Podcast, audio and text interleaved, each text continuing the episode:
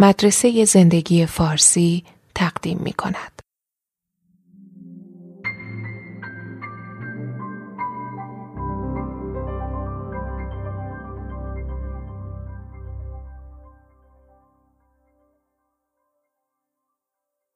فصل نهم این کتاب نامش هست پیامی داخل یک کپسول و منظور از کپسول این بار کپسول فلوگزتین هستش. در اینجا میاد مثالی می‌زنه از یک رومانی به نام سندروم تاناتوس یا سندروم مرگ تاناتوس که در این نویسنده به نام واکر پرسی راجع به یک دارویی که میریزن تو آب شهر به نام هوی سودیوم صحبت می‌کنه که این باعث میشه زنها خیلی شجاع بشن زبون دراز بشن و در واقع حاضر جواب بشن و خیلی شرایط اروتیک و سکسی پیدا بکنن و دیگه کمرو و حرف شنو و حرف گوش کن و خجالتی و غیر اجتماعی و اینها نباشن. و میگه خیلی از صفات این دارو شبیه فلوگزتین هست و بعد این کردیت رو به واکر پرسی بدیم که در واقع پیش بینی کرده ایجاد و به وجود اومدن چنین دارویی. ولی میگه یک چیزی با وجوده که این زنها خیلی خودشون خوشحال بودن بشاش بودن سرزنده بودن و همه صفاتی رو که می‌خواستن داشتن این هوی سودیوم شخصیتشون رو به نوعی کاهش داده بود و یک چیزی این وسط گم شده بود.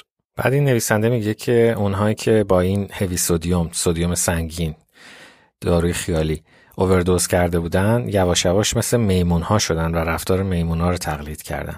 و نهایتا نتیجه می‌گیره که اون چیزی که انسان رو انسان می‌کنه همون احساس گناهش همون احساس استرابش و تنهاییش است و انسان رو به خدایان پیوند می‌زنه. بعد کریمر میگه که خب این البته با دیدگاه کاتولیک نوشته شده این کتاب ولی واقعا همین احساس با اختراع پروزک به ما روانپزشکا دست داد. و هم خودش راجبش مقاله نوشته هم میگه همکارای دیگه همه این سوال از خودشون می‌کردن که چجوری باید به این دارو فکر بکنیم. میگه که روانپزشکی از دانشگاه هاروارد به نام آرنو اومد و یه مقاله نوشت راجع به مود برایتنرز این داروهای جدید نسل جدید ضد افسردگی رو اسمش گذاشت جلادهنده ها یا براق کننده های مود خلق. و گفتش ببینید تا قبل از این ما یه داروهایی داشتیم که اینا عوارض داشتن یا داروهای اعتیادزا بودن مثل هروئین مورفین، آمفتامین اینا اگه به هر ترتیبی مود فرد رو بالا می بردن از طرف دیگه زمینش می زدن و آرزه داشتن یا مود فرد رو اونقدر بالا می بردن که وارد فاز شیدایی و مینیا می کردنش. حالا ما داروهایی داریم که اینجوری نیستن. مود فرد رو انقدر بالا نمی‌برن. وارد مینیا نمی‌کنن. عوارض ندارن و فقط یک مقداری خلق و خوی فرد رو به طور ثابتی بالا می‌برن بدون اینکه از اون ور زمینش بزنن. حالا دیگه ما بهانه عوارض رو نداریم. حالا ما دیگه نمیگیم از اون ور بوم میفته حالا چیکار کنیم؟ حالا باید اینا رو بدیم از نظر اخلاقی یا نه؟ فقط تنها مسئله که دیگه پیش روی ما باقی هستش فلسفه و اخلاق و این چیزاست.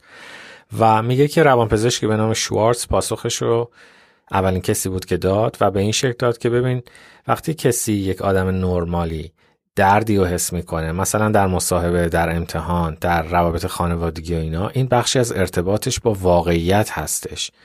این بخشی از پروسه بیماری نیست و این باید در ارتباط با همون واقعیت مشکلش رو به مرور زمان حل کنه.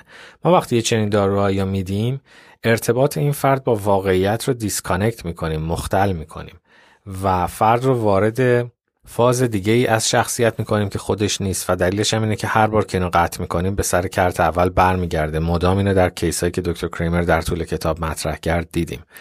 بنابراین جواب شوارتز به این سوال این هستش که نه mood brightener ها اصطلاحا در پزشکی ایندیکیشن ندارن یا قابل تجویز نیستن مجاز نیستیم که به هر کسی تجویزشون بکنیم. صرفا به خاطر اینکه مشکلات کوچیک زندگی را از روشونه های افراد ور میدارن. بعد کریمر میگه که این استدلال شوارتز یه اشکال خیلی جالبی داشت. اولا که این ثابت شده که افراد افسرده واقع ترن و احتمالات رو در مورد آینده بهتر پیش بینی می‌کنن. بنابراین ارتباطشون با واقعیت ارتباط قوی تریه ولی این مانع نمیشه که ما به آدمای افسرده دارو ندیم.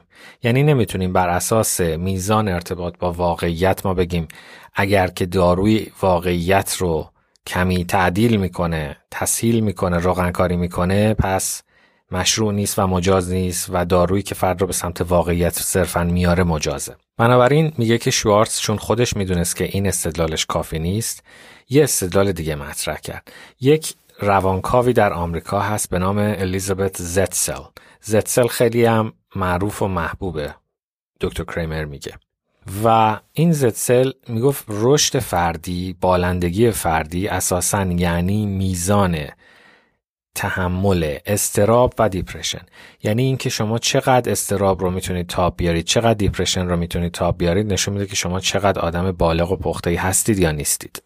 یه چیز دیگه هم که شوارتز بر ضد فلوگزتین و این داروها میگه این هستش که میگه ببینید ما اینجوری یک کالچرال نرم جدید به وجود میاریم. مثلا در واکنش سوگ در یونان و خیلی کشورها حتی تا پنج سال غم و غصه رو نرمال می‌دونن. حتی بخشی از پروسه عزاداری تلقی می‌کنن.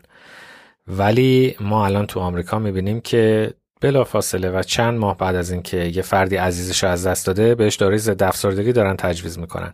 یعنی انتظار جامعه که خب بس دیگه برگرد سر کار دیگه. حالا که چی مرده دیگه زودتر خوب شو. این رو میان و در قالب تجویز داروی ضد افسردگی به یک نرم تبدیل می‌کنن و به جامعه تحمیل می‌کنن. مثال دیگه از خود همین کتاب هم مثلا همون پروسه پذیرش دانشگاه ها بعضی از آدمای خیلی باهوش و آدمای خیلی نابغه در پروسه حرف زدن فکر کردن ممکنه منمن کنن ممکنه که هنرمند باشن ولی افکار خیلی سریعی نداشته باشن. اما پروسه پذیرش دانشگاه ها از آدمای زبر و زرنگ و زبل و شاد و براق و بشاش خوشش میاد. خب اینم خودش دلیلی میشه که ما یک نرم جدیدی رو به جامعه تحمیل کنیم. چون آدمای بیشتر بیشتری استفاده می‌کنن از این داروها و شمایی که استفاده نمی‌کنی زیر سوالی.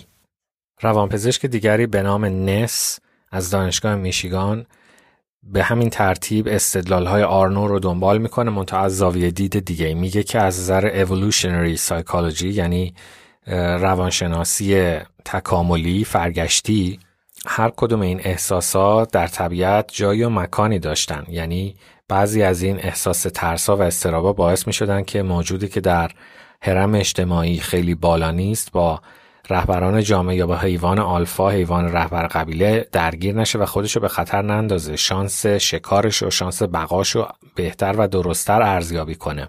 و وقتی ما همه این احساسا رو میایم مختل می‌کنیم در حقیقت جایگاه اشخاص رو ازشون می‌گیریم و اون فایده ای رو که طبیعت داشته می‌داده به افراد در اثر استراب افسردگی و مودهای غیر از اون مود خیلی بشاش و سرحال و باحال تمام اونها رو ازش می‌گیریم.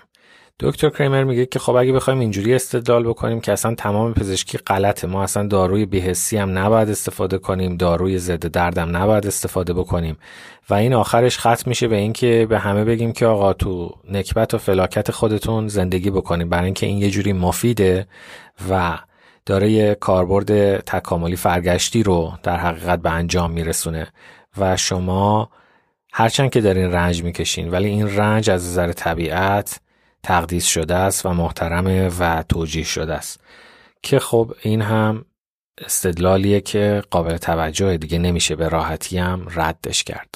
اما نس میگه که منظور من این نیست. منظور من اینه که بعضی از صفات بیماری نیستن. و اگه یه فردی می‌بینه مثلا در یه شغلی افسرده است خب شاید شغلش مشکل داره شاید همکاراش مشکل دارن شاید روابطش مشکل داره. نباید که اول از همه به این فکر بیفته که خودش رو تغییر بده. یعنی اگر ما گستره تعریف بیماری رو وسیع بکنیم تمام روابط دیسفانکشنال تمام مشکلات محیطی درمانش میشه این که ما داروی روانپزشکی تجویز بکنیم. و افرادی که نرمال هستن اگر داری، اگر آستانه تعریف بیماری رو خیلی بالا بگیریم و سخت بگیریم افرادی که نرمال هستن باید برن سراغ راه های دیگه و ببینن که در محیطشون چه تغییری می‌تونن بدن که موفق تر باشن. مثلا اون آقایی که جراح شده به جای اینکه بخواد به ضرب و زور قرص عمل بکنه شاید بعد می‌رفت توی شغل دیگه. درسته که پزشکی رو دوست داره ولی پزشکی هم همه یک طیف نیست. رشته هستش که استرابش کمتره. حتی رشته های تحقیقاتی هستش که فرد صرفا در آزمایشگاه هستش و زیاد برخورده اجتماعی دیمندینگ و الزام و اجبار آوری نداره و همه اینا می‌تونه کمک بکنه. بنابراین ما نباید بلافاصله برای هر مصاحبه کاری تحصیلی برای هر امتحانی برای هر شغلی برای هر ازدواج و طلاقی برای هر بچه آوردنی بلافاصله بیایم و سراغ داروهای روانپزشکی رو بگیریم. در پاسخ به شوارتز و سالیوان و ستزل دکتر کریمر اعتقاد داره که اینا هیچ کدوم تجربه بالینی با مریضایی که پروزک می‌گیرن ندارن وگرنه این حرفا رو نمی‌زدن. چیزی که دکتر کریمر می‌بینه اینه که این مریضا جوری نبود که بیان احساساتشون رو دفن کنن یا ساده تر بشن یا اینکه از نظر تکاملی به عقب برگردن.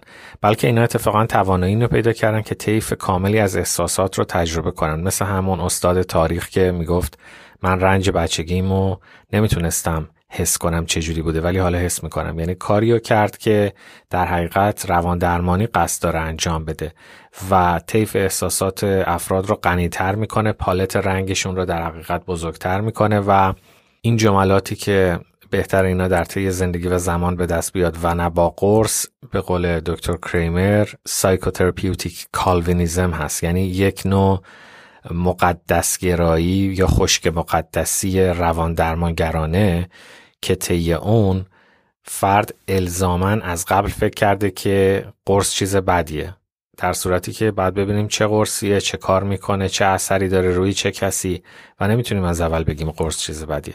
بنابراین استدلال دکتر کریمر اینه که در بالین چیزی که ما با مریضان می‌بینیم خیلی مثبتتر است از اون چیزی که اخلاق گرایان یا متخصصان اخلاق پزشکی یا بعضی از روانپزشکان نگرانش هستن. حالا این نظر ایشون البته.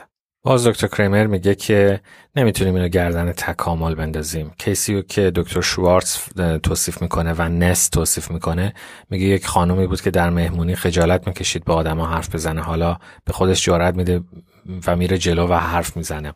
و این چیزی نیستش که ما از نظر تکاملی بگیم آقا شما استراب اجتماعی که داشتی به تکامل کمک می‌کرده. بنابراین این استدلال بیهوده است و ما نمی‌تونیم یه جوری بندش کنیم به تکامل در مورد فرد فرد افراد. باید جداگانه تصمیم بگیریم. دکتر کریمر داره تقریبا با اشتیاق کامل و با حرارت کامل دفاع می‌کنه.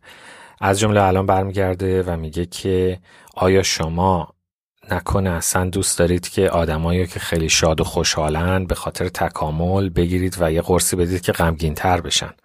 در صورتی که استدلالات نس و شوارتز و سالیوان که در مقالاتشون اومده چنین چیزی رو اصلا نمیگه. میگه که هر کسی در جایگاه hierarchy طبقاتی روانشناختی خودش function ی داشته و عملکردی رو ایفا می کرده همونجور که ما خوشحالیم از اینکه عده‌ی کمی افراد بسیار hypomanic hyperthymic بشاش خوشمشرب با اراده متمرکز و پر انرژی داریم همون جور هم آدم های سودایی آدم هایی که کمی غمگین ترن کمی جدی ترن کمی وسواسی‌ترن کمی مسئولیت پذیرترن و در این حال احساس گناه می‌کنن اینا در بین جامعه بشری دارن یک function ی رو ایفا می‌کنن و ما چرا باید همه رو به یه شکل در بیاریم؟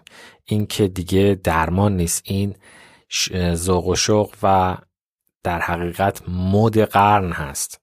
که آدما همه این شکلی باشن. در بسیاری از زمانهای تاریخ به اینا احترام گذاشته نمی شده و ارزش نبوده اگه این افراد اینجوری بودن. شاید کمی سر به هوا کمی حاضر جواب کمی بیش از حد رک کمی غیر معدب و غیره حساب می شدن و در واقع داره جامعه هم تغییر می‌کنه انتظاراتش. اینها البته استدلالات منه که در خود کورس بیان می‌کنم ولی اینجا هم بعد نیست گفته بشه. مثلا در ویدیویی که آلندو باتن ساخته به نام اینکه رک و حاضر جواب باشیم یا کمی محجوب و معخوض به حیا اونجا دقیقا همین استدلال بیان می‌کنه که زمانی بود که این مرتب تبلیغ می‌شد که حاضر جواب باشید رک باشید و هرچی به فکرتون می‌رسه بگید و چون قصدی ندارید و در حقیقت این نیتتون خوبه این مشکلی پیش نمیاره.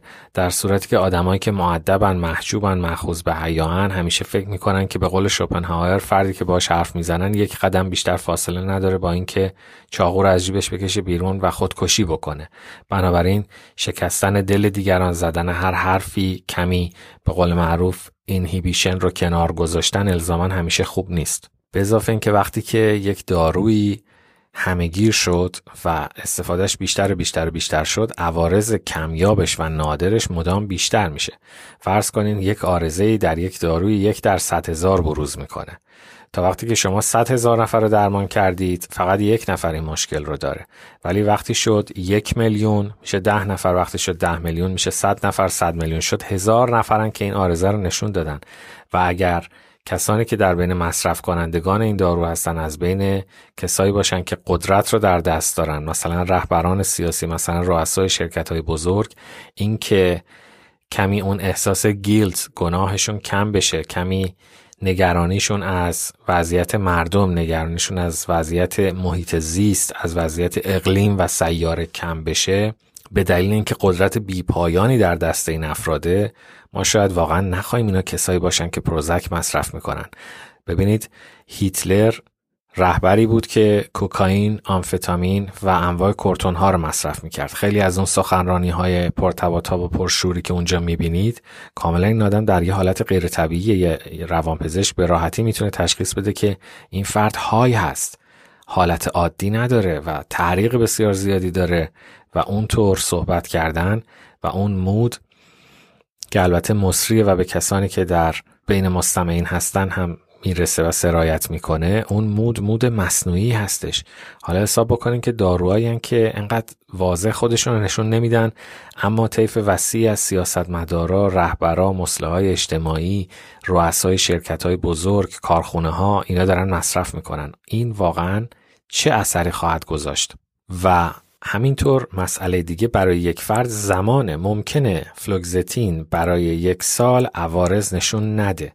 ولی اگه فرد خوشش اومد و احساس کرد که شخصیت بهتری داره با این دارو مود بهتری داره و زندگیش بهتر پیش میره انگار که زندگی رو روغن کاری می‌کنه و ده سال اینو خورد چطور؟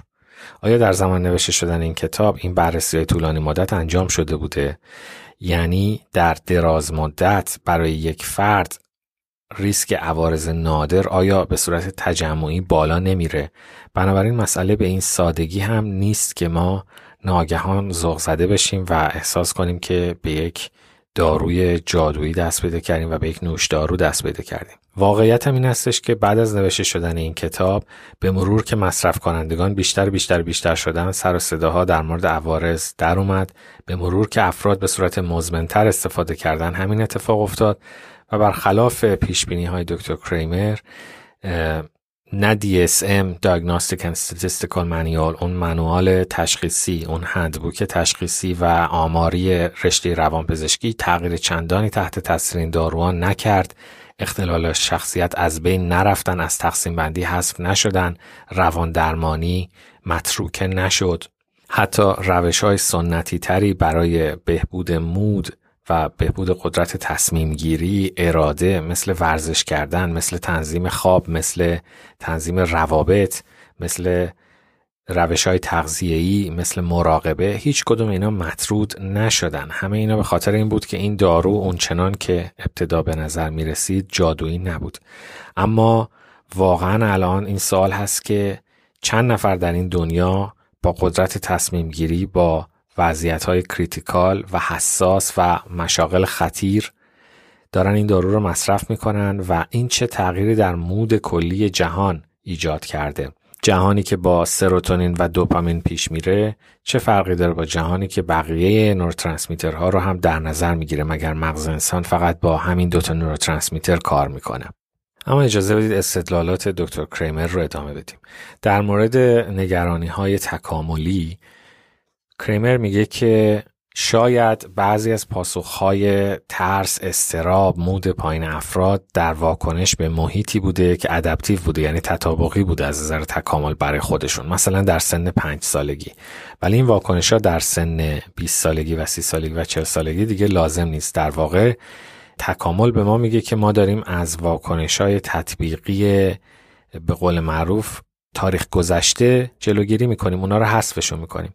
هر فردی مثل میمونه که کامپیوترش پر شده از فایل های قدیمی و بی ارزش و بی مصرف حالا داریم اونا رو پاک می‌کنیم یا دیفرگ می‌کنیم کامپیوترشو. این هم استدلال جالبی هستش البته. و بعد جمله دیگه ای که میگه میگه که مگه ما باید در قید محدودیت های حیوانی باشیم؟ انسان از نظر تکاملی می‌تونه بهتر از حیوان باشه و اگه دارو داره برای بشر کاری می‌کنه اون کار این استش که دیگه ما مثل حیوان نباشیم. بنابراین استدلال اینکه حیوانات اینجوری نیستن استدلال کافی نیست برای نخوردن دارو و ترسیدن از دارو.